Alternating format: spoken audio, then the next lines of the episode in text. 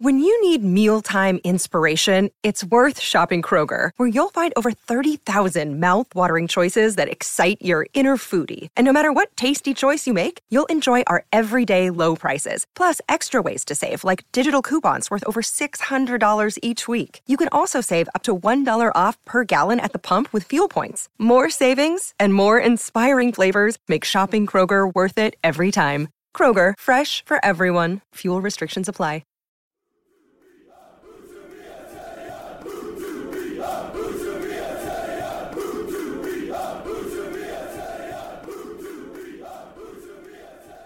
Hello and welcome to episode 12 of Utabi, a podcast. I am your host, Raj Bains, and joining me is Rory Benson. Rory, how are you? Very well, thanks. Excellent. Monday, obviously, there was the game, so we didn't do a podcast. Tuesday, I was sent to London as punishment, I think. Um, To try and sort this out. yeah, so so we uh, we couldn't record then, so we're catching up now. West Ham, probably the best place to start, the most important place to start, I guess. You were the you were there for us. Um, what were your impressions of the game? If you start with the first half, Yeah, first half it was just the town just weren't at the races at all. They couldn't hold the ball. West Ham, you know, every time every time they did get the ball, it, there was a sloppy pass or something, kept pinging back to West Ham, and they had town under a lot of pressure. Um, early on, Schindler sort of was getting used to playing Andy Carroll. Afterwards, he, he really after like the first few minutes, he got into it and and kept Andy Carroll quiet all game, which is no mean feat. Um, but then they had Javier Hernandez up front as well, who hit the bar, and it was just it was all West Ham. They were going straight for town. You could tell that they wanted to get the crowd on side immediately, um, and and just try and you know give them something to cheer about because they haven't really had that down in uh, in uh, in East London for very long. So uh, yeah, first half was was really poor from a town perspective. Just didn't keep the ball like they have done at the start of the season and in the championship season last year. Second half, they kept the ball a bit better. Still going forward, looked pretty blunt. Um, and to be honest, for me, West Ham deserved it. They got a fluky goal at the start, yeah, but they deserved to take the three points. I think David Wagner has admitted that, and uh, hopefully we get a better performance out of town uh, at the weekend against Leicester. if we look at the the first half in isolation specifically to start with, I don't think anyone's fooling themselves and, and saying that Town were the better team or or even on West Ham's level for, for that part. There are some concessions I would make in in saying that the style of football West Ham played, I don't think Huddersfield were expecting. There seemed to be a a perfect storm for that style of football as well. The weather, the wind, the, the first occasion back at home, that seemed to be contributing factors to what West Ham would have. I don't think necessarily that brand of football would have been as effective elsewhere. I think it was they were slightly fortunate in the conditions in which they were playing. I don't want to blame the weather and and the occasion as being sort of the biggest reason Huddersfield just weren't as good as they usually are. But I think it would be a miss to not recognise the fact that there were more than one thing eh, working for the home team in an advantage. Yeah, possibly, but I don't think as well West Ham, as much as they played the ball long to Andy Carroll regularly, they also built down the wings quite well. Um, Michail Antonio was the best player there on the day, and he was He was fantastic. yeah, he was just he was burning past Chris Löwe and Tommy Smith in a way that we haven't seen before, really, um, since they both uh, were playing on either wing from the start of last year. So I, I just think as much as there are, there are a few things conspiring against town and the weather might be one of them and that kind of thing, they were just second best, um, especially in the first half. In the second half, they, they got a bit better and they probably, I think 2 1 would have been a fairer score, a fairer result in the second half alone, but they deserved to be 3 0 down in the first half anyway because they just were nowhere near. They just didn't get started really. I think uh, the second half was really unfortunate because I think Tam were just starting to to find their feet as West Ham got their fluky goal. The ball was spending far more time on the floor than it had been. I think that style of football is the opposite of what Huddersfield want to be playing, and you're going to have halves at this level where you're second best, no matter who you are. Even the, the best teams have the occasional 45 minutes where they are second best. And while it's sort of fair to say people deserve certain things, and West Ham may have deserved to be 3 0 up at half time. The fact is that they weren't. And when Huddersfield came out and were more competitive at that time, as the fluky goal went in, this is something we've disagreed about, is that I thought had that not bounced in off Zanka's back, West Ham wouldn't have scored. And the worst that Huddersfield would have done is draw nil nil. You say that there's some sort of karmic retribution to that I. I wouldn't say it's karma, but I just think that that goal was coming anyway. Even in the second half, Town was still second best. Don't don't get me wrong; they they improved a lot, but they still weren't as good as West Ham were. West Ham deserved the goal, and as much as we can say, oh, you know, it was a fluky goal, it was this, it was that, it went in. Yeah, and you the, know, the have thing deal that, I, I point to is that West Ham had changed the style of football they were playing with Andy Carroll still on the field because they hadn't broken through with it, and I think that was a really big hurdle for Huddersfield to get over. Is that clearly having not won, there are some confidence issues there, and the longer you play on that, the more nervy and the the more you know, the worse they'll play as a result because the, Yeah. the more that'll play on their mind, which was clearly happening in the game. And the fact that they'd started to try and play football a bit more, they've started to rush it, they weren't just lumping it along, which is where they'd got their joy previously. I actually think that that could have been a turning point in Huddersfield's advantage. And I think the manner of the goal, had they scored a good goal, had they scored one of the chances they had made, one of the ones that you say are a deserved goal, then it would have been an easier pill to swallow from my perspective.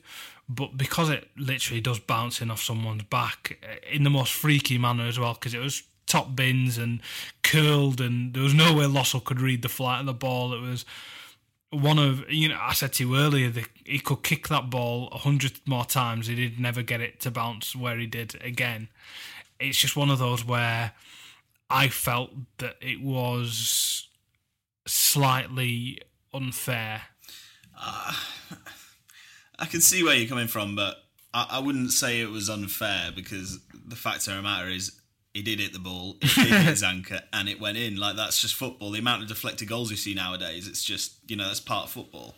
Um, I would also not say it's unfair because even though Town built into the game, they still didn't have any chances by that point, Yeah, really.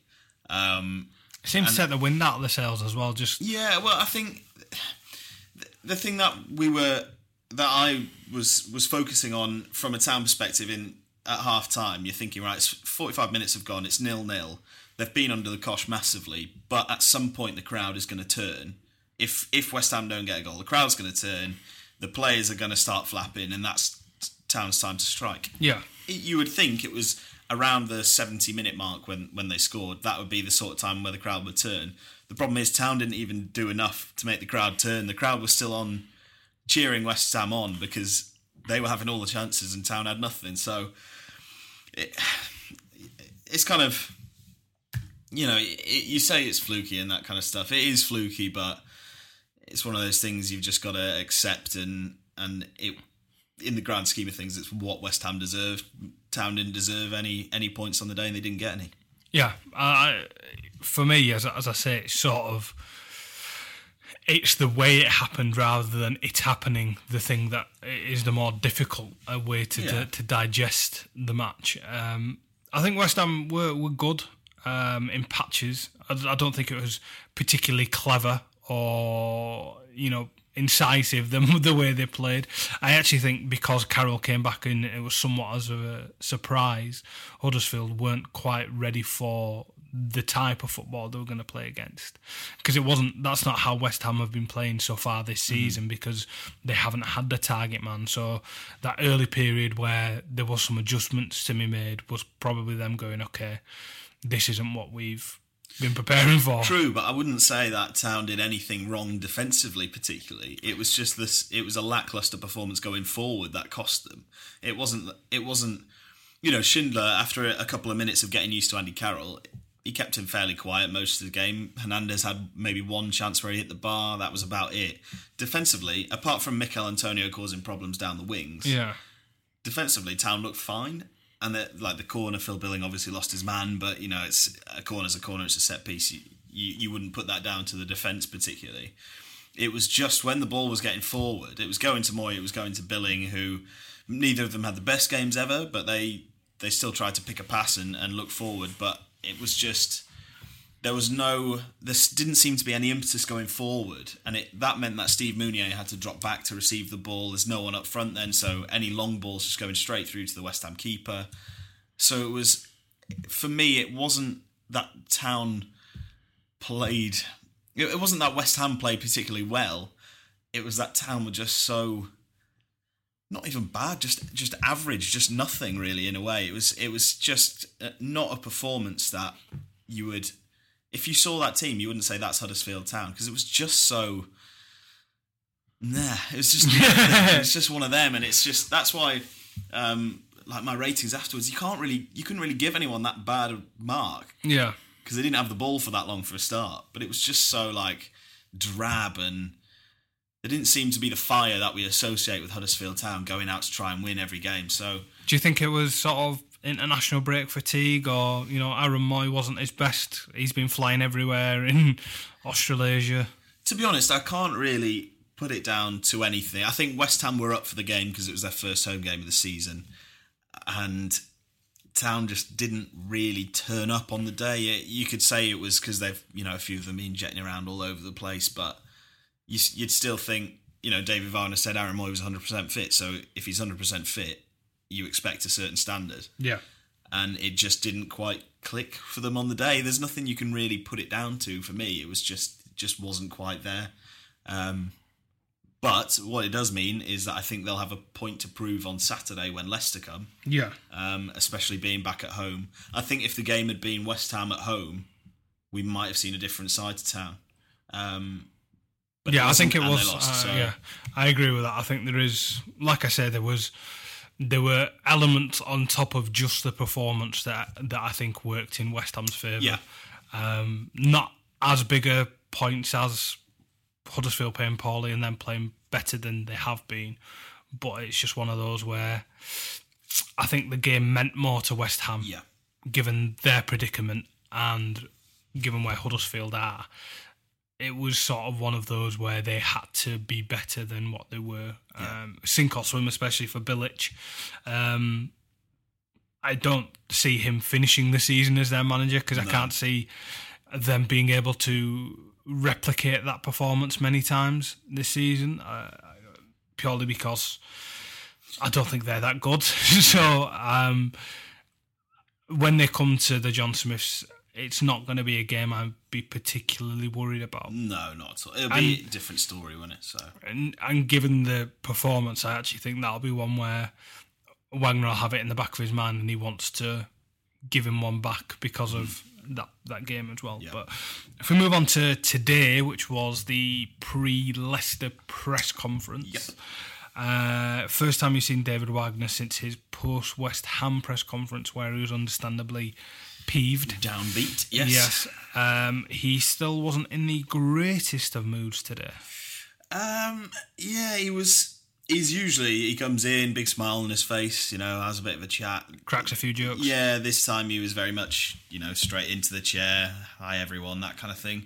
Um, I don't know if it was that he was in a bad mood, but I think it's just that that he knows that town pl- didn't play to their best. Um, he didn't. They didn't put the performance in that he expects of them against West Ham, and I think in a way it showed that he was determined. You know, this is the way he took the press conference today. Is the way he's going to take the game on Saturday. He's going to be there. He's going to lay down what he expects, and then that's you know that's what it's going to be. There's not going to be any frills or anything like that. It's going to be back down to business. Um, I think he was also a bit upset by the Kasey Palmer news. Um, Yes. that he's he's going to be injured for at least two months and possibly more. Um, understandably, because you know he's he's a player that Kasey Palmer himself he, he looks up to David Wagner. I think David Wagner has, has helped him on a lot, and I think they've got a good relationship. To so to say that he's out for two months is obviously not good news. Um, but yeah, you just got the you got the impression today that David Wagner is going to get the best out of his players at the weekend because of what happened on Monday. I think it's almost encouraging that you can see how much these results affect him. Because as much as he's happy and, and sort of jovial after a, a win, the opposite side of that is that you know, he's clearly got his head down now, and if anything, you'll have seen this press conference as an unwelcome distraction from mm-hmm. getting the players back out there training because they they train more after a loss than they do after a win. I don't think anyone will be surprised to hear that. They're obviously in earlier than they would be. They're, they're training harder. They're yeah. given different tasks, no days off, and and that sort of a thing. It's not punishment, but it's sort of readdressing standards, especially yeah. after the performance against West Ham, which is is yeah. always good to hear because I think it's important, especially after we've made so much of their professionalism and their work rate and their desire and that team mentality. Uh, the fact that they won't allow that to slide, regardless, I mm. think is is important, win or loss. Yeah, definitely, and I think he he as well after the loss as much as looking at the players' performance, he'll also look at what him and his backroom staff did uh, for the game. Whether he felt that they had enough information, maybe maybe they didn't focus on Andy Carroll or something like that because they ex- didn't expect him to play. Um, so he'll be he'll be assessing the players, he'll be assessing himself, and he'll be you know determined to come back afterwards and and get back to winning ways, which you know Town have have done well in the past. Um, he said today that uh, sorry uh, Andrew Hughes, sorry, said on I think it was Radio Leeds yesterday that you know it'll be interesting to see how Town how Town react because in the Championship most of the time they reacted very well to to adversity. So you know we'll we'll see what happens against Leicester, but what one thing I think we can safely predict is that it will be a better performance than the one that was put in against West Ham the second person up in front of the media was uh, Mathias Jorgensen, better known to you and I as Zanka.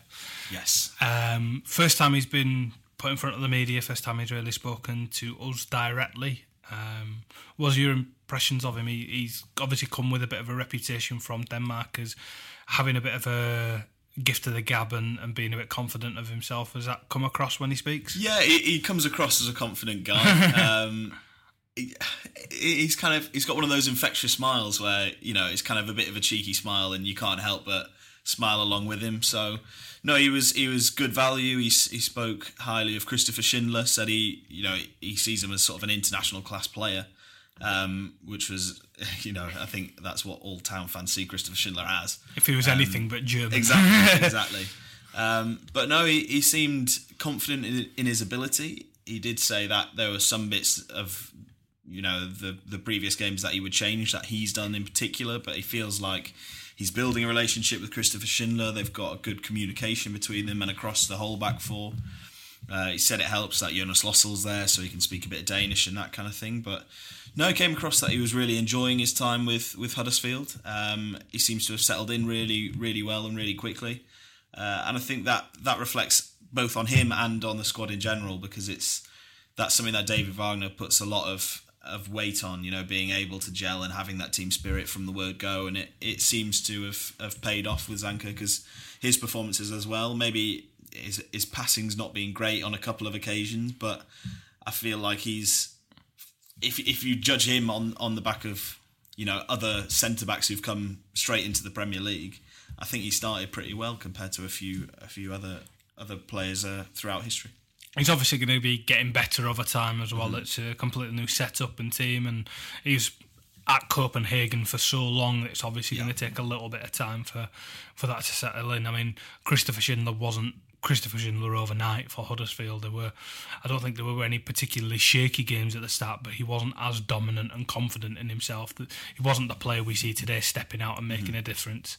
Um, so it's important to, at the same time, give him a bit of a, a leash to you know bed himself in properly before yeah. he's he's judged too harshly, which I think one or two might be because he does make the odd eye catching poor ball and, and stuff, which we've said before is is a sign of his confidence, and that's not something you want him to cut out of his game necessarily. It's just something you want him to do to the standards we expect of him, which he should be able to in time once he you know he gauges where his fullbacks are going to be and, and the style of football he's playing in now. Probably the biggest news from today was Kasey Palmer's injury. You touched on it previously, uh, very briefly, but if we discuss it in a bit more detail, um, sounds like it's another injury to do with his hamstring, not directly his hamstring, but the muscle and tendon around it. Yeah, yeah, it's the space between the muscle and the tendon apparently is is has been damaged on on England under twenty one duty.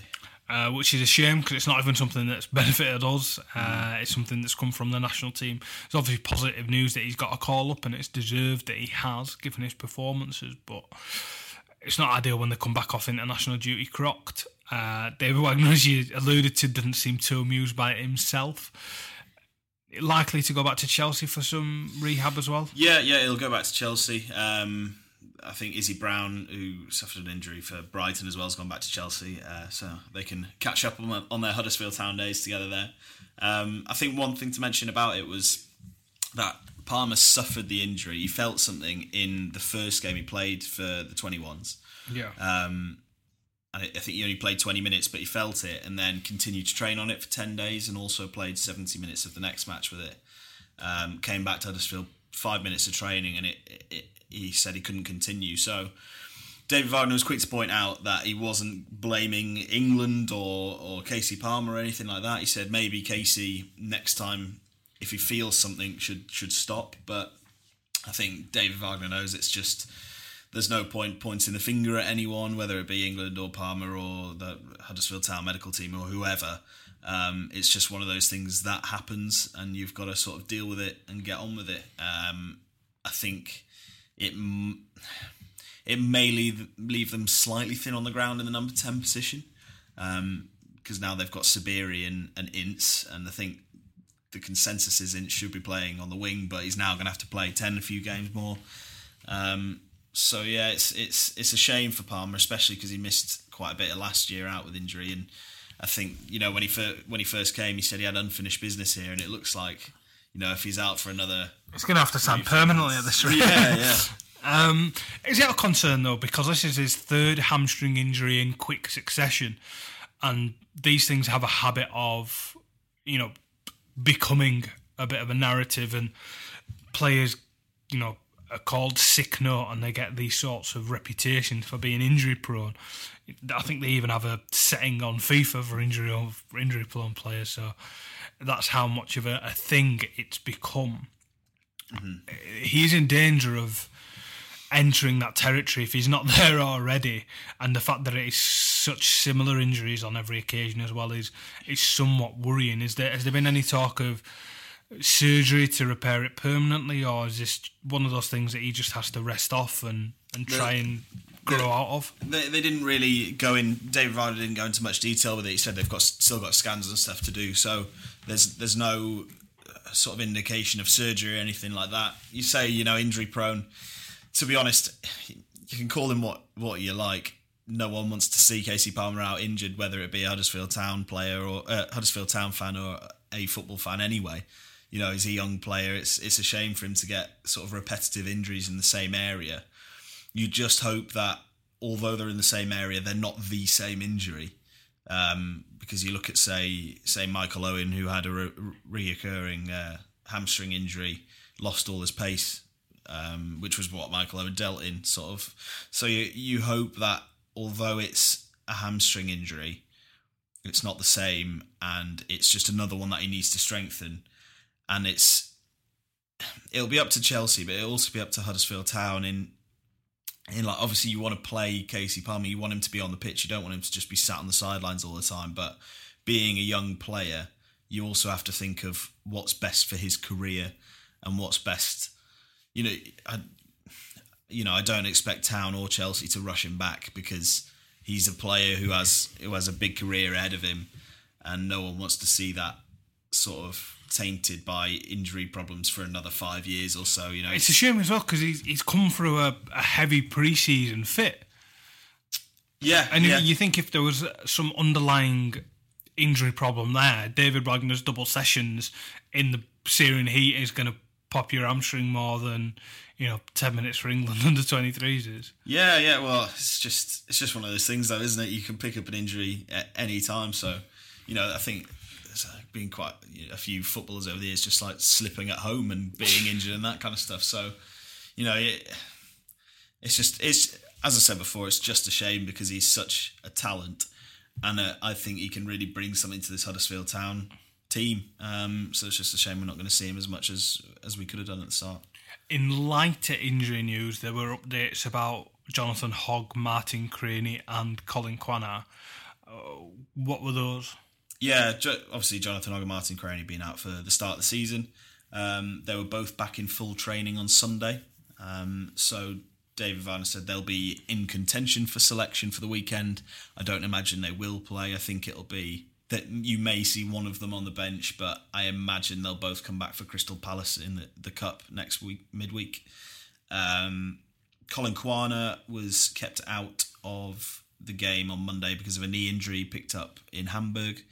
He was back in full training today, so it's unlikely we'll see him at the weekend as well. But again, he might be in contention for Palace, and it's that Palace game in the Carabao Cup is going to be the one where you know you, you can give those players minutes under their belt to try and get them back a bit quicker. So I think that's where we'll see most of them back. I don't think it's a coincidence either that the first match day squad that Collin Quaner wasn't part of Huddersfield have lost. Uh, yeah, I think he is, he is the vital cog in the Huddersfield Town The machine. backbone of, uh, is, of every success that Huddersfield have had. Um, if we preview the Leicester game a, a little bit, uh, start with some injury news for them as well, since we've in that area they've got Christian Fuchs who's out because the way I was had it explained to me earlier from somebody who works for the Leicester Mercury is that you know those training poles they have stuck in the ground that they slalom through. As he was slalom, we shouldn't laugh. As he was slaloming through some training poles, somebody kicked a ball which hit the training pole, which then the end of that hit him in the eye. The pointy end. No, the, the top end. There are videos and pictures of Jamie Vardy throwing those training poles as javelins. So this could be an elaborate cover up from Leicester. But he apparently a training pole smacked him in the face and hit him directly in the eye, and he's not done too well for him. He's got to see a specialist today, um, but he's almost definitely out of the game tomorrow, which means that Ben Chilwell, who everyone here will be more than aware of after his eight games on loan during the 2015-16 season. He's very active in congratulating and talking about Huddersfield still on Twitter. I think he very much enjoyed his time here. Really Um, player as well. Yeah, he'll be getting a, a run out in his place. Yeah, yeah. I think uh, as well. I think town fans would like to see him. You know, he, he, as you say, he's If he doesn't play too well, though, like yeah, to see him. exactly. but no, he's he's he's an exceptional young talent, and you know he's going to have a, a Premier League career ahead of him as well. There've been quite a few um, interested in him. Apparently, there was Tottenham and Liverpool. I think were linked, and Leicester have done well to keep hold of him because he's in the England youth setup, and I think that the way he played on loan at Huddersfield and the way he's carried that form into the few games he's been given for Leicester, including Champions League minutes, have been really impressive. So I yeah, think well, th- this as well might be the the time for him to then sort of take take that with two hands with with Fuchs out. So I think he Fuchs- doesn't play too well, Yeah, but I think Fuchs would be annoyed if he loses his place because a training pole smacked him in the face. But funnier things have happened. yeah, well, he's he must be 32, 33 now, Christian Fuchs. So He's getting on. Um, also, Matty James, who obviously famously had that almost two, three year injury layoff. I think it's 685 days he was out, yeah, massive. Um, or even 865. It was something like that. There's a lot of time he was injured for. Um, he's got an Achilles problem at present, so he's likely to miss out. Um, we hope it isn't serious for his sake, because you don't want him to miss too many minutes, but it's probably good in the short term for Huddersfield. It means that Vicente Iborra is likely to deputise for him, who they signed from Valencia, so he should be capable, but it is his first game, so it might be able to, to catch him cold in there, in with uh, Ndidi. So, what, given that in mind, given that their team likely picks itself with run through it, Schmeichel, Chilwell, Maguire, Morgan, Simpson, Iborra. Iborra. I just haven't said his name. I forgot it. Iborra and Didi, um, Okazaki, Vardy, and then either side Albright and, and Mahrez. 4 4 2 yeah. Uh, more of a 4 4 1 1 in truth because Okazaki plays almost directly behind Vardy. Mm. Um, but you know exactly what you're getting from Leicester, and as much as that's their strength in that they know exactly what they're doing, it's also their weakness because Huddersfield know exactly what they're going to do at the same yeah. time. So it's not as if there are any surprises in preparing for this match. No, not at all. Um, I think it's just a different challenge for, for Huddersfield. It, it seems to be every every weekday in the Premier League you get a different challenge. So, you know, you had Christian Benteke and, and Zaha to deal with first up, and then Newcastle, Matt Ritchie's probably their biggest threat, and Christian Atsu on the wings, and then uh, going into Southampton, Gabbiadini, and, and also the wide players they have there. Again, different type, types of players. Uh, and then Andy Carroll and, and Chicharito. So it's, again, Vardy and Okazaki cause different problems to what, what the, the last pair did. Um, Vardy, in particular, in terms of his pace and being able to run in behind and just the engine that he has to run the whole game will be will be one that Town need to look out for. And, and Okazaki for he just seems to get in the right position for to score goals. Um, I remember the the first the goal he scored against Arsenal first game of the season. He was just from a corner. I don't know how how Shinji Okazaki scores from a corner, but with a little overhead kick. But yeah, they're they're, they're wily players. They're they're both quick. They'll cause different problems for for Town. But on the other side of the pitch, you know, their defence is is reasonably shaky. to say that Wes Morgan and Danny Simpson have Premier League winning medals, you know, it's I, I think you would have got a fair uh, fair few odds on that um, the Was season before Leicester. Five thousand to one, wasn't it? Yeah, well, yeah, but I mean, it was, Town can cause them problems as well as Leicester causing causing Town problems. So it'll be an interesting game. I can see goals in it. Um, I think Town's defen- defensively, Town are better than Leicester defensively, but I think Leicester going forward are better than Town going forward. So it's one of those games which could be sort of a, a high scoring draw or you know a six goal thriller or something like that. So it's it's a game I'm looking forward to, and hopefully we see some goals at the John Smith Stadium. I think it's, as you say, it's going to be quite open because that's how both teams like to play, and I think that's actually where Huddersfield are more comfortable uh, than they are in against teams who sit back and are compact. And teams who play in a one-note fashion are the teams that Wagner has struggled against most since coming to England. Um, and it's one that most foreign managers, and honestly, especially if they have a a dynamic style of playing football that is built on transitioning quickly and doing things with a degree of incisiveness and intricacy. As soon as that is taken out of the game and they're essentially dragged down to the level of somebody else, and this probably goes to the West Ham game as well, given the style of football they adopted.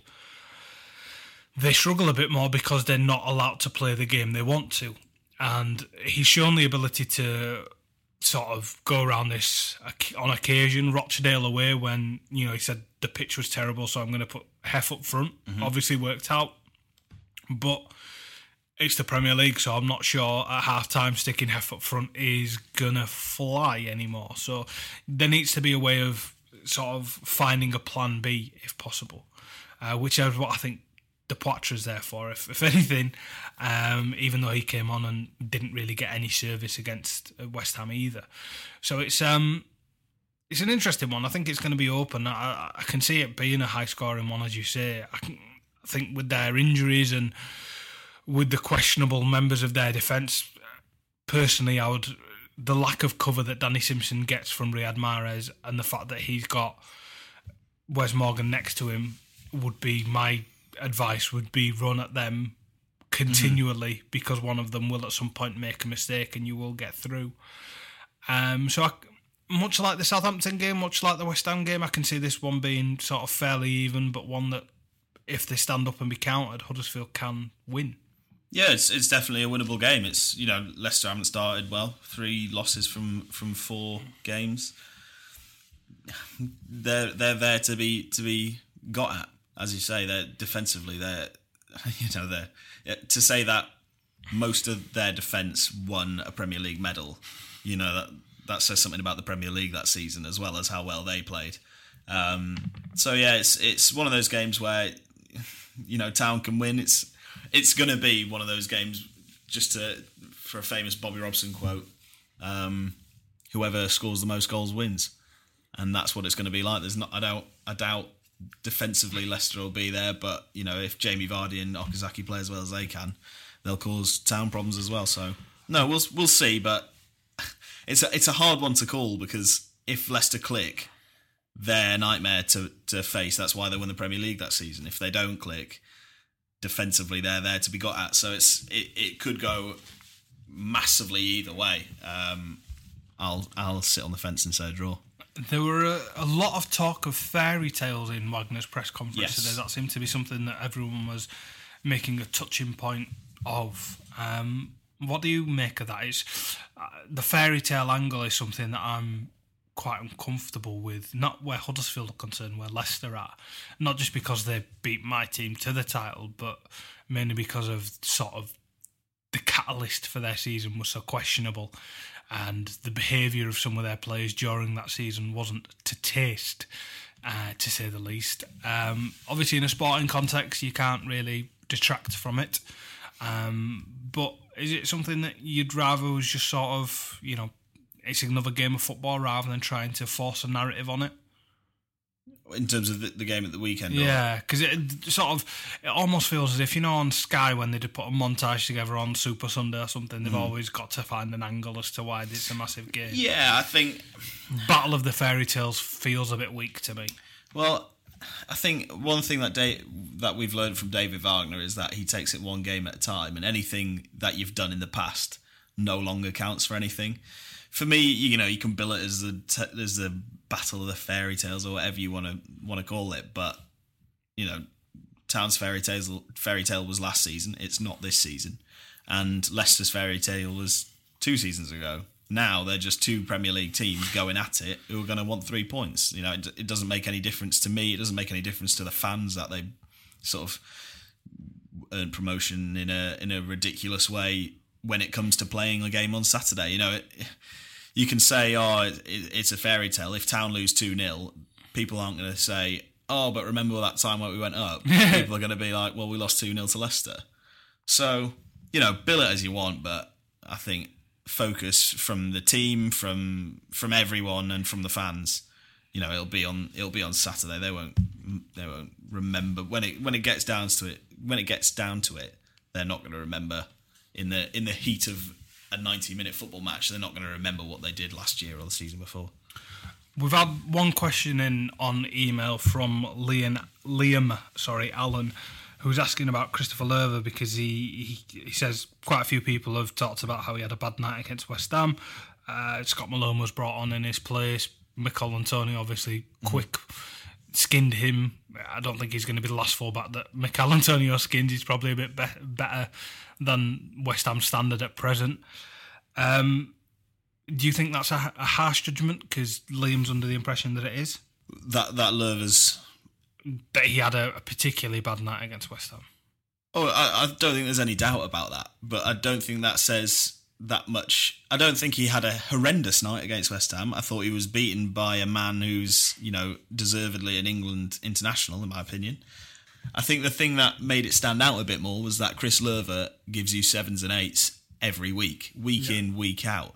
This is the first poor game of football I've ever seen Chris Löwe play, and is to say it was poor wasn't to say he was shocking. It was that the other guy was also on on fire, and you know it, he was man of the match by by far man of the match as well. So. I think a contributing factor to it as well is that Rajiv Van La Parra is usually a quite competent defensive aid. He's usually for for all his faults going forward, all the flicks and tricks and all the annoyances that people have with him and have been aired plenty of times. One thing that he is reliable at usually is dropping back and helping out his fullback. And given my seat at the Kilner Bank and it's on that wing, I can see it firsthand, ten feet in front of me, how much he works usually. That wasn't there, and he he exposed Löwe more than he usually would be in, a, in another match against the best player on the park. So I don't think it's necessarily him being too poor. It's just on occasion, especially at this level in this division, you're going to come up against a player one on one and they're going to beat you one on one.